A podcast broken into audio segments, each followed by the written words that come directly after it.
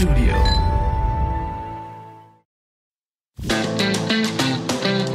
To produce 15 minutes of content for Indian Noir, it takes about seven hours of work. Two hours of writing, one hour of rewriting, one hour of editing, one hour of recording and cutting, and then another hour of post production with sound effects. Now, that last hour, depending on how sound effects dense an episode that can be up to two and a half hours. So it can be anywhere from six to eight and a half hours for 15 minutes that you listen quickly.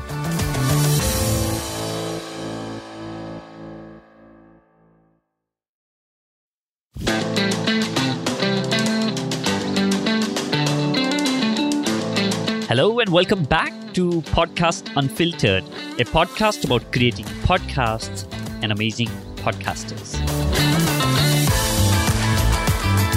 I'm your host, Bijay Gautam. For the past four years, I have had the opportunity to produce tons of shows and learn from some of the most amazing creators of the country. Podcast Unfiltered is my attempt to give you a sneak peek into the creative process of some of the most iconic podcasters of the country and bring forth insights that's shaping the podcast industry in India today.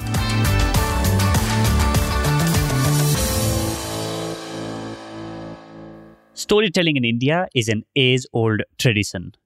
Most of us have grown up listening to these amazing stories from our grandparents. It has, in more than one ways, shaped our world, taken us into this imaginary world which we hold dearly in our memories. We derived lessons for our lives from these stories. This art form has taken so many shapes and forms. It has evolved over the period of time podcasting has given a platform for a lot of storytellers and aspiring ones to share their work with the world. To help you understand how to better write and narrate fictional stories in audio, I have invited a fellow podcaster and writer, Nikesh Murali. He hosts one of the most popular fictional storytelling podcasts of the country, Indian Noir. Also, last year, we at WYN Studio collaborated with Nikesh to create a mythology fiction show, Heirs of the Pandavas, which was on the Bello Collective's list for top 100 global podcasts. I have known Nikesh for almost three years, and I must say he is probably the most hardworking Indian podcasters I know of. The amount of dedication Nikesh puts in mastering his craft is commendable. There's a lot you can learn from this episode on creating a fictional storytelling podcast. Let's jump in.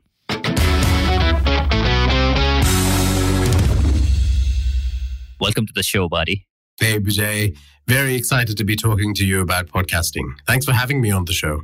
Nikesh, we have had a bunch of discussion before this, obviously, and we have been chatting for almost a year now, or maybe a little over a year.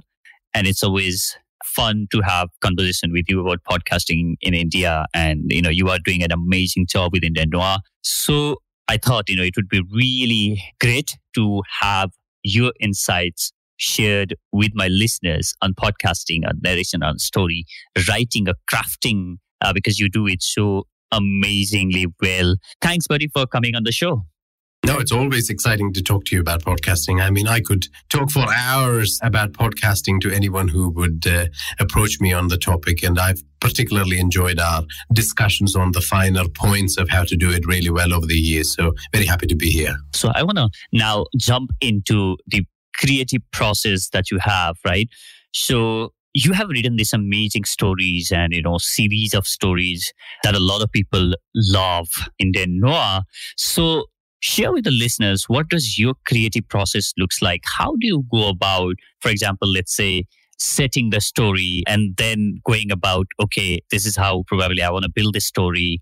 Mm. um, so what are the things that you keep in mind probably somebody looking at creating a story can learn from your process? Because do you really go out and first see what are the incidents that has happened the real thing or do you just use your imaginary mind to come out with all these different uh, you know how does the whole story takes form or how do you even come out with that first concept and then go about building up on that story. Share with share, break it down for the listeners. Yeah, sure. Look, so I have an active interest in horror and crime and science fiction and fantasy. That happens to be most of the stories and movies and TV shows I consume. So I'm a consumer of stories in that medium. Uh, but uh, also, I've been a writer of stories in that medium. And obviously, I'm exposed to real life through my daily, day to day business or by reading news articles. So all these things amalgamate in your brain and somewhere in the subconscious there is a repository of ideas and events and and information just sitting there and that's the first thing to note. And that is the case for any creative artist. And so it's important to be observant and not to close yourself off from the world or the medium that you practice in. And secondly, the other thing to remember is that I have seen a lot of posts from people saying there is no formula to storytelling. Writers don't understand what they're even they're doing. You know, it's this mystical concept that's bullshit. If you're a fairly good writer, you know what the formula is. There is always a formula, and it's not a secret formula. The formula is easily available. It's been well written about, and that is the three act structure for a movie or a five act structure for a TV show. Now, you only have to go on Google and search these terms to be able to find the books that have been written about it. So I've read most of them because I've had to teach in the creative writing space. But my advice to you is to read about how these act structures are used, particularly in movies. And the reason why I'm saying that is the world has moved on from books which are these rambling stories that are in 500, 600 pages. And when people used to have the time to luxuriously sit and read long stories, people's thought processes and, you know, epic stories about their grandfather's three generation, people don't have that time anymore. People watch movies that are edited very quickly. It's very pacey. It's very interesting. It grips them. So a recommendation would be, for example, uh, Save the Cat screenplay writing books find any screenplay writing book, read through them, you know, learn the structure, and then it's a matter of watching and reading while keeping these structures in mind. And then once you have done that, then you have to write a lot. There is no getting around this. You have to, it's the 10,000 hours mastery principle. You do it for 10,000 hours, you will get out, you will get very good at it. So I've been doing this for 20 years the number of short stories I've written, the, the manuscripts I've written is I can't even remember what the numbers are anymore. Most of them have not been published because they're not good enough. But then you get to a point where it's reasonably good enough. You put it out there, you try and get it published. If it's good, it will get published, and then you get a bit of confidence. You get to understand what works, what doesn't. And at the end of that process, you will come to a place where, and I describe this, this is like making a red velvet cake.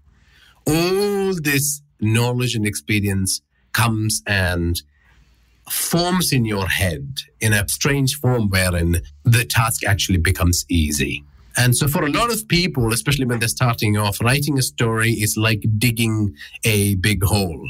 You have to keep digging down, down, and down, you know, and you have to scoop out the mud, throw it, make another pile. Back you go again. Your back hurts, blah, blah. It's a chore almost. But once you get to the uh, sort of experience that I have, the best way to describe it, it's like following a wave back into the beach is the best way to describe it. So I will get on my surfboard, I'll get in the water, and I'll just follow the surf down to the beach. And then when that's over, I will come back again and I'll follow it back in.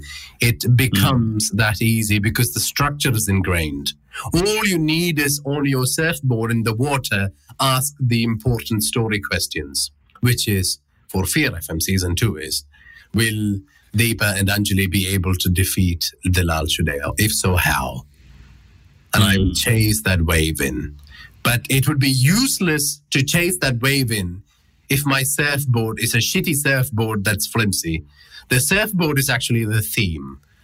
The surfboard is the thematic question what happens to childhood friendships? And what happens mm. to the misguided love that a father has for his child? It's firmly on that basis. And then I'll just follow the wave back in. And once I go in, I finish it, I'll come back to the water because I'm ready for the next one, which is the next story. that's the other thing too. I think initially, very early on, you tend to be very sentimental about your work. You've got one work, you hold on to it like it's precious. Not really. There's so many stories mm. to tell.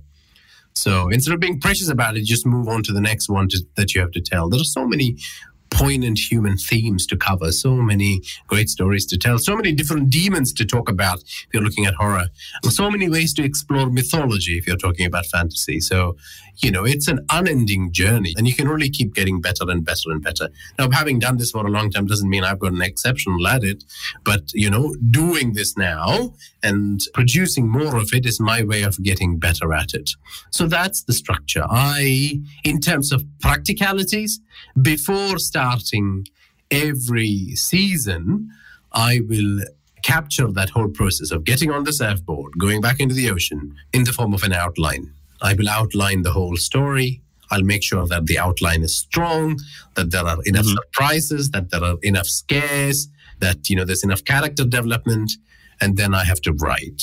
So earlier, you know, a moment back, you said about you have written their stories and you haven't published them, and and that's true for a lot of artists, right? Whether that's a writer, and I have heard a lot of songwriters writing hundreds of songs before actually they put out one. So, are there any metrics or some of the things that you have, uh, you know, set for yourself to say, okay, this is probably the story that I'm going to put out, and this is like really good, or do you take it to a small pilot group or to some of your friends on the circle and get their feedback saying, hey, how do you feel? How do you decide that this is good enough to put out. Yeah, yeah. And this is true of any art form, I suppose. It's been a mixture of two, and it's depended on how lucky I have been in uh, finding the circumstances where the, the work can actually be vetted.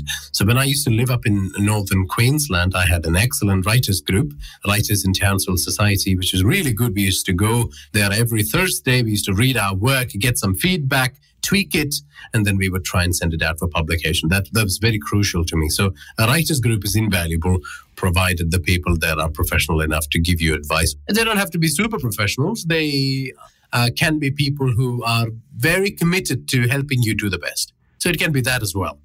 And so that really helps. But there are circumstances in life, for example, now in Sydney, I just don't have access to a writers group. When I was living in Canberra, I tried many times. I couldn't find one.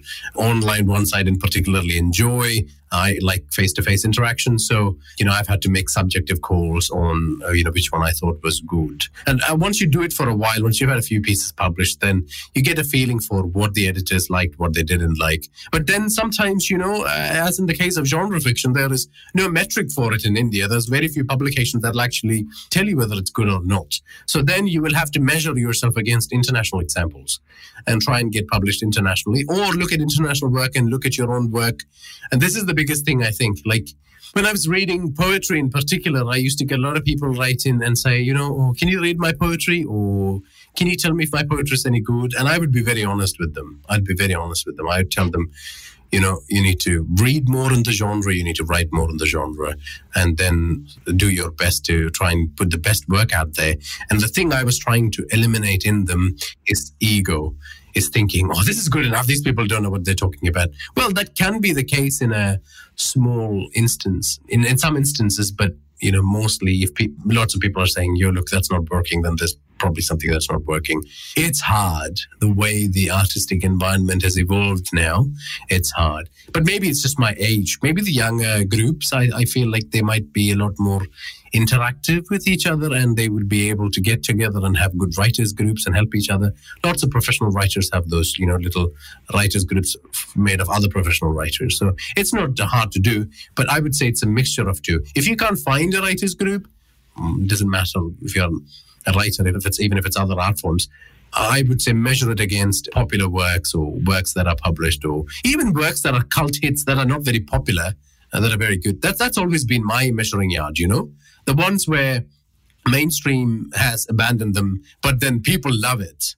The, yeah. A good example is I years ago I wrote a young adult romance story which I am adapting for Hubhopper uh, for particularly to counter this desexualization of South Asian bodies. It's as, as if we cannot be sexy. It's like it's, you know, we are Mhm. immune to sexiness. That's what the pop culture thinks. So to counter that, I wrote a publication. And one of the uh, publishing houses that took carriage of it, they stuffed it up big time. They imploded and they went out of business. And it, it was a really messy affair. And so I had put it out there for a while. And it was a cult underground hit. A lot of people love that story. And just a month ago, I've read an article in one of the biggest book sites in the world, Book Riot. And this person has written about that particular story and said that, you know, it's a story that so many of that writer's friends have talked about as superb, but they can't find it anywhere. They can't find it anywhere, anywhere because I withdrew it and I took it back. And, you know, now I am readapting it. So, yes, my metric has also been cult underground works that, uh, like Fight Club, for example. Fight Club was a failure, but look at it. The, Mm. After years, it's one of the most celebrated stories in the world. So look at those things as well. And, and a lot of this is gut instinct. So stick with your gut. Super. So, um, you know, earlier you discussed about setting up that framework and the three act and five act principles of writing a story. And once you have that, a framework in place for your story, once you have enough surprises and emotions and all the things that you wanted, elements on your on your writing, and then you go about actually writing, right? So probably you want to talk about the writing process and how do you go about once you have okay outlined the structure. And I think I do not write fiction or my own understanding about writing is very very limited because um, I'm, I'm not a big fan of fiction. But what I'm assuming is once you have the structure in place. Almost half of your work is done because now you have a clear idea of how the story is flowing. But again, you would be a better person to talk about how do you actually go about writing it and giving it a form. Firstly, I'll start off by correcting you. It's only 5% of the work It- because here comes All right. the work that nobody likes, which is actually writing it. It is the most painful thing that you will endure, especially fiction, because you have to generate something from nothing that's really just in your head. The outline tells you a bit of a pathway, but you've got to fill in what they call the beats. So to get from A to B, a certain number of things have to happen. And, you know, while you can put this in notes to actually translate this into sentences that capture the journey, that capture the emotion, that is adequately descriptive, that is suitable for the audio medium as well. You want to write in a way that it's suitable for sound effects as well. It's a chore. So to to headline this discussion, I will give you some numbers. To produce 15 minutes of content for Indian Noir, it takes about seven hours of work. So Wow. that is, it takes two hours of writing, one hour of rewriting, one hour of editing, one hour of recording and cutting, and then another hour of post production with sound effects. Now, that last hour, depending on how sound effects dense an episode is, that can be up to two and a half hours. So it can be anywhere from six to eight and a half hours for 15 minutes that you listen quickly while you are in a, in an urban train in Mumbai somewhere. And I really appreciate that, but I do want you to think about the effort that goes behind it, uh, particularly people who are intending to create. You are, if you don't put that many hours in, perhaps the product is not going to be that good. Because Hemingway, I think, was the one who once said, uh, good writing is rewriting. And once you put everything you vomited all the words out, and that's what it is. It really is vomiting. It's not in a very good condition when you initially write it. You have to, you know, restructure and rewrite the sentences, cut out repetitive words, uh, look for appropriate words. And remember, in particularly my case, even though I might speak English quite well, it's still the outcome of me learning how to do it. And by that, what I mean is I'm still a speaker of an of the language uh, wherein it's my third language. I spoke Malayalam first, then I spoke Hindi, then I learned to write and read English. So it's still a chore for me. And so my audience is the same. I'm writing for the same audience from where I belong. And for them, I have to make sure that I don't use fancy words or unnecessary words that don't mean anything. I want it to be in plain English, but I still want it to be beautiful because it's literature. But I want it to entertain someone just like me. So hmm. I have to be particularly cautious about how the words are structured. So the rewriting process is quite extensive. And so, in terms of how it's done, I mostly write during my lunch breaks at work. I will eat and wow. I will write. Yeah, yeah, yeah, yeah. So there's no strolling out in a garden for me at lunch break or going out and doing something entertaining. I will go from my computer cubicle to the lunch area and I will eat and I will write and I will write. I make sure that I'm in a quiet area because when I write, I type very loudly. So, and the more action packed the sequence is, the faster, the louder it gets. Yeah, so I do that and then I come back to the same space the next day. I edit it and yeah. But this doesn't need to be your case. Like, you know, whenever it is that you need to find a time. There's a famous Isabel Allende quote she says, turn up again and again till the muse turns up. And that's the thing with writing. Mm-hmm. You just have to go and do it. Put your ass on the seat and. Sometimes it'll be rubbish. But, you know, I think the thing with Indian Noir I have been, and this is the great thing about finding a format that is successful to you. Once you know you're good at a format because you've got the reader appreciation, and once you know thousands of people are waiting for you to release that week's episode, it makes that process actually quite enjoyable. That's True. really important.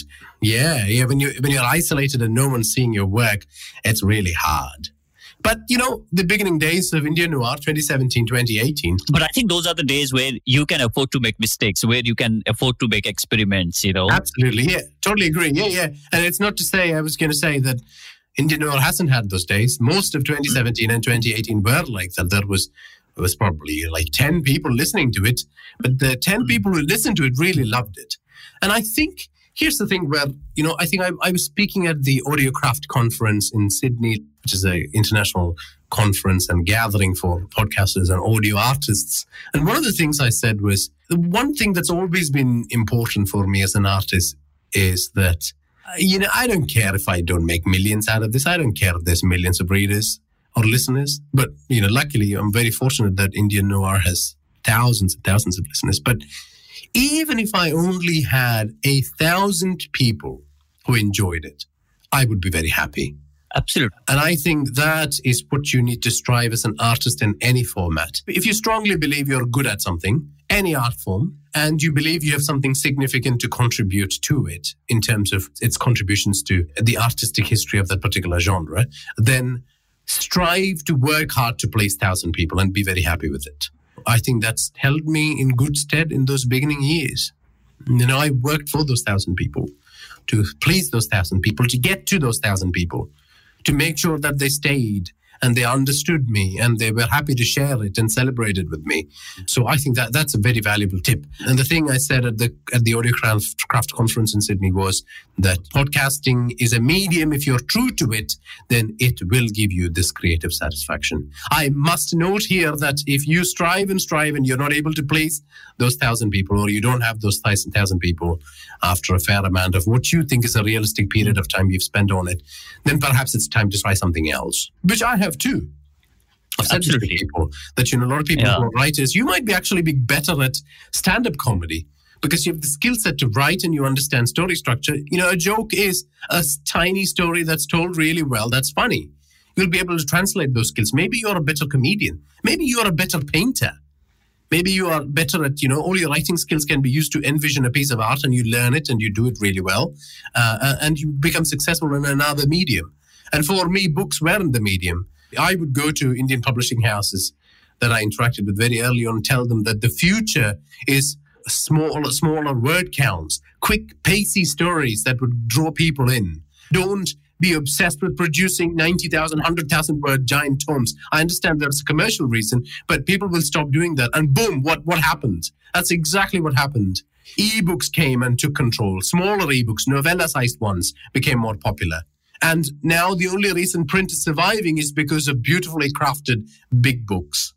But most mm. of the hmm. market is going to be taken over by audiobooks and ebooks. So, you know, there is that as well. Super. But having said that, a lot of people might chase perfection before putting the work out, and which I personally do not think is something. Obviously, I mean, there needs to be improvement on your work, right? Every mm. single work that you create, there needs to be constant improvement. But mm. at the same time, probably you should not also wait for your story or your craft or maybe, you know, your podcast episode for that hmm. matter yeah. to be perfect before you begin your podcast, right? So this is one of the things that I see a lot of people struggling with when I coach them for the podcasting hey, you know, I have recorded, it hasn't come out really that well.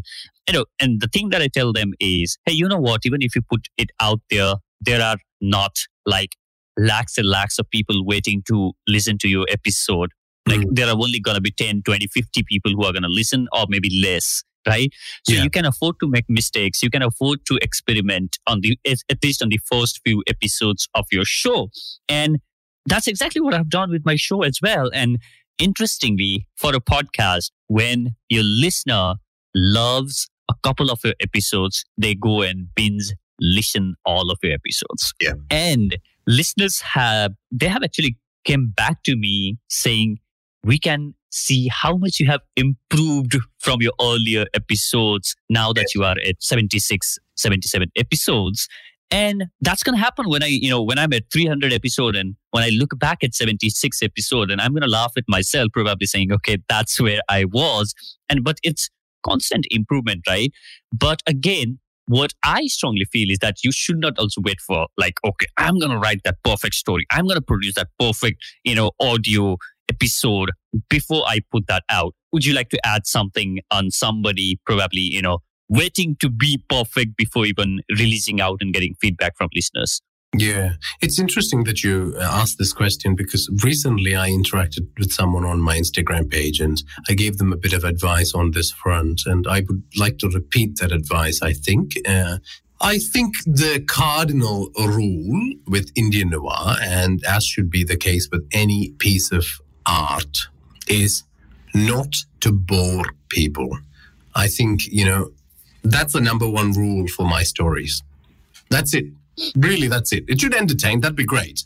And I also understand that some people won't be entertained. So, to give you a bit of insight, only one third of the people who listen to the first episode of Indian Noir stick with it. But they stick with it. They are lifelong hardcore fans. The two third don't. They don't like the genre of the story. They might not like my voice. They don't like the fact that, you know, Indian noir has pulp stories.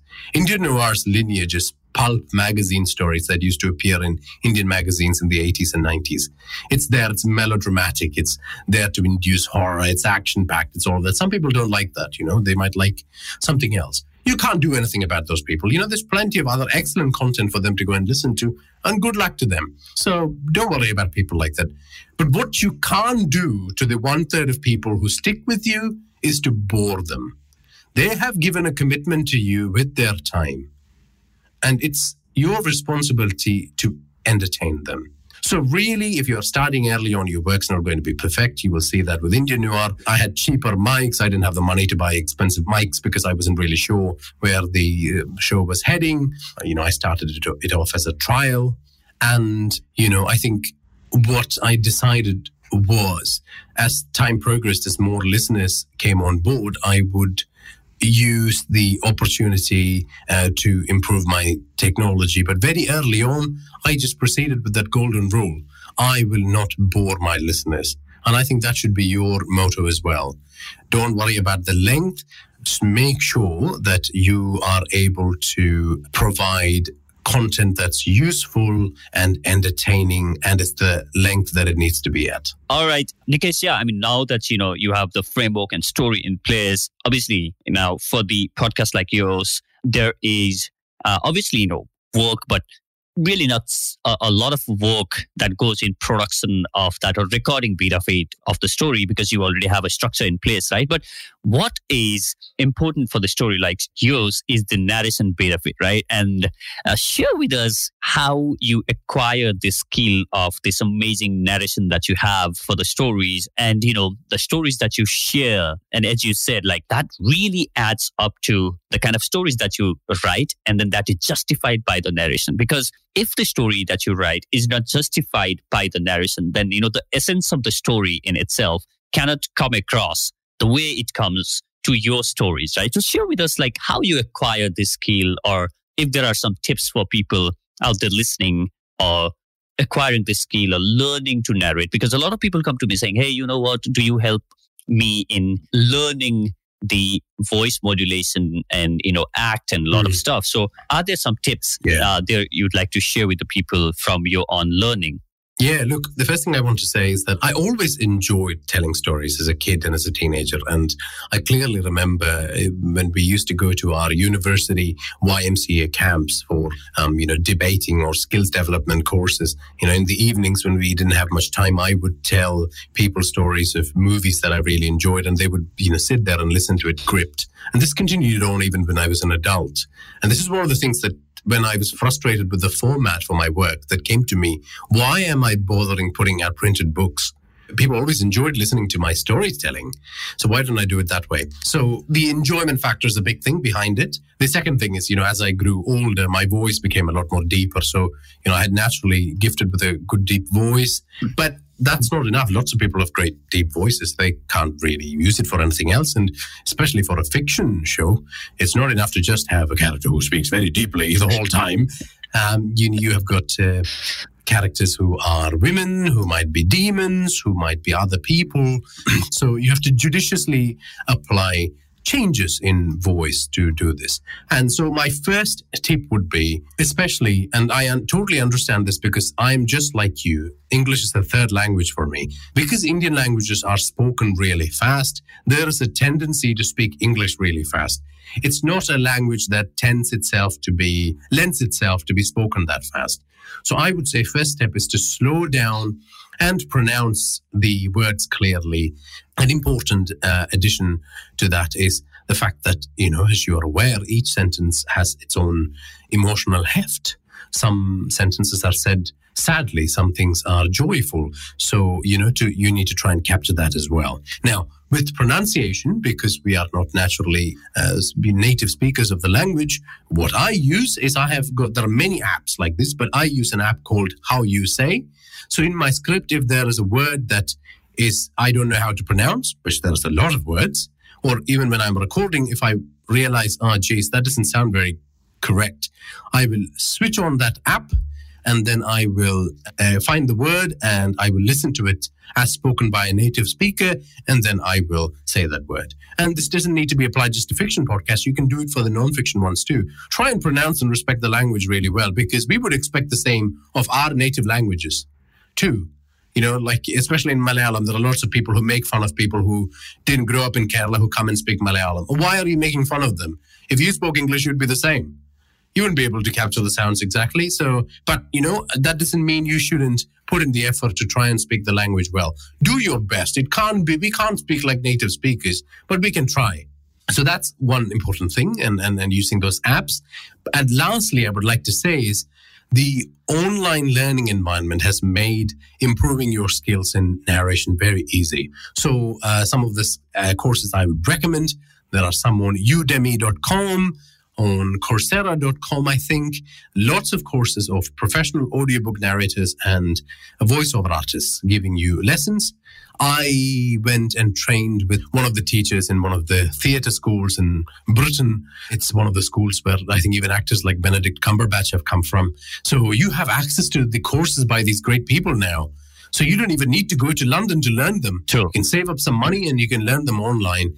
And then it's a matter of, again, I repeat, mastering something by doing it for 10,000 hours. There is no beating the actual act of doing it.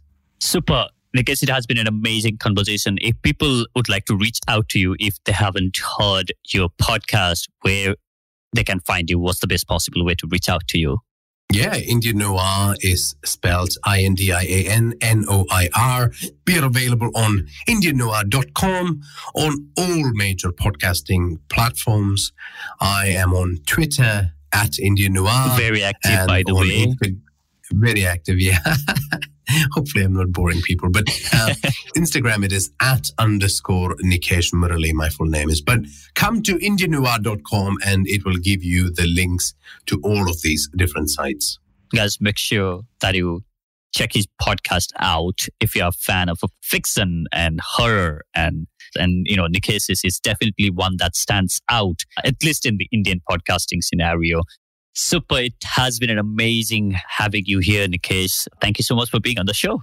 Great. Look, it was fantastic. And I just want to thank you for having me and giving me this opportunity. And good luck, everyone, with your podcasting.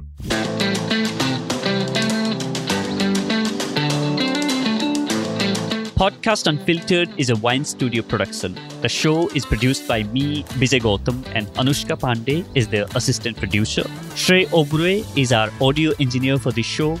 You can find other podcasts produced by WYN Studio by visiting our website wyn.studio. That is W Y N studio or searching WYN Studio on your podcast app. I'll see you in the next.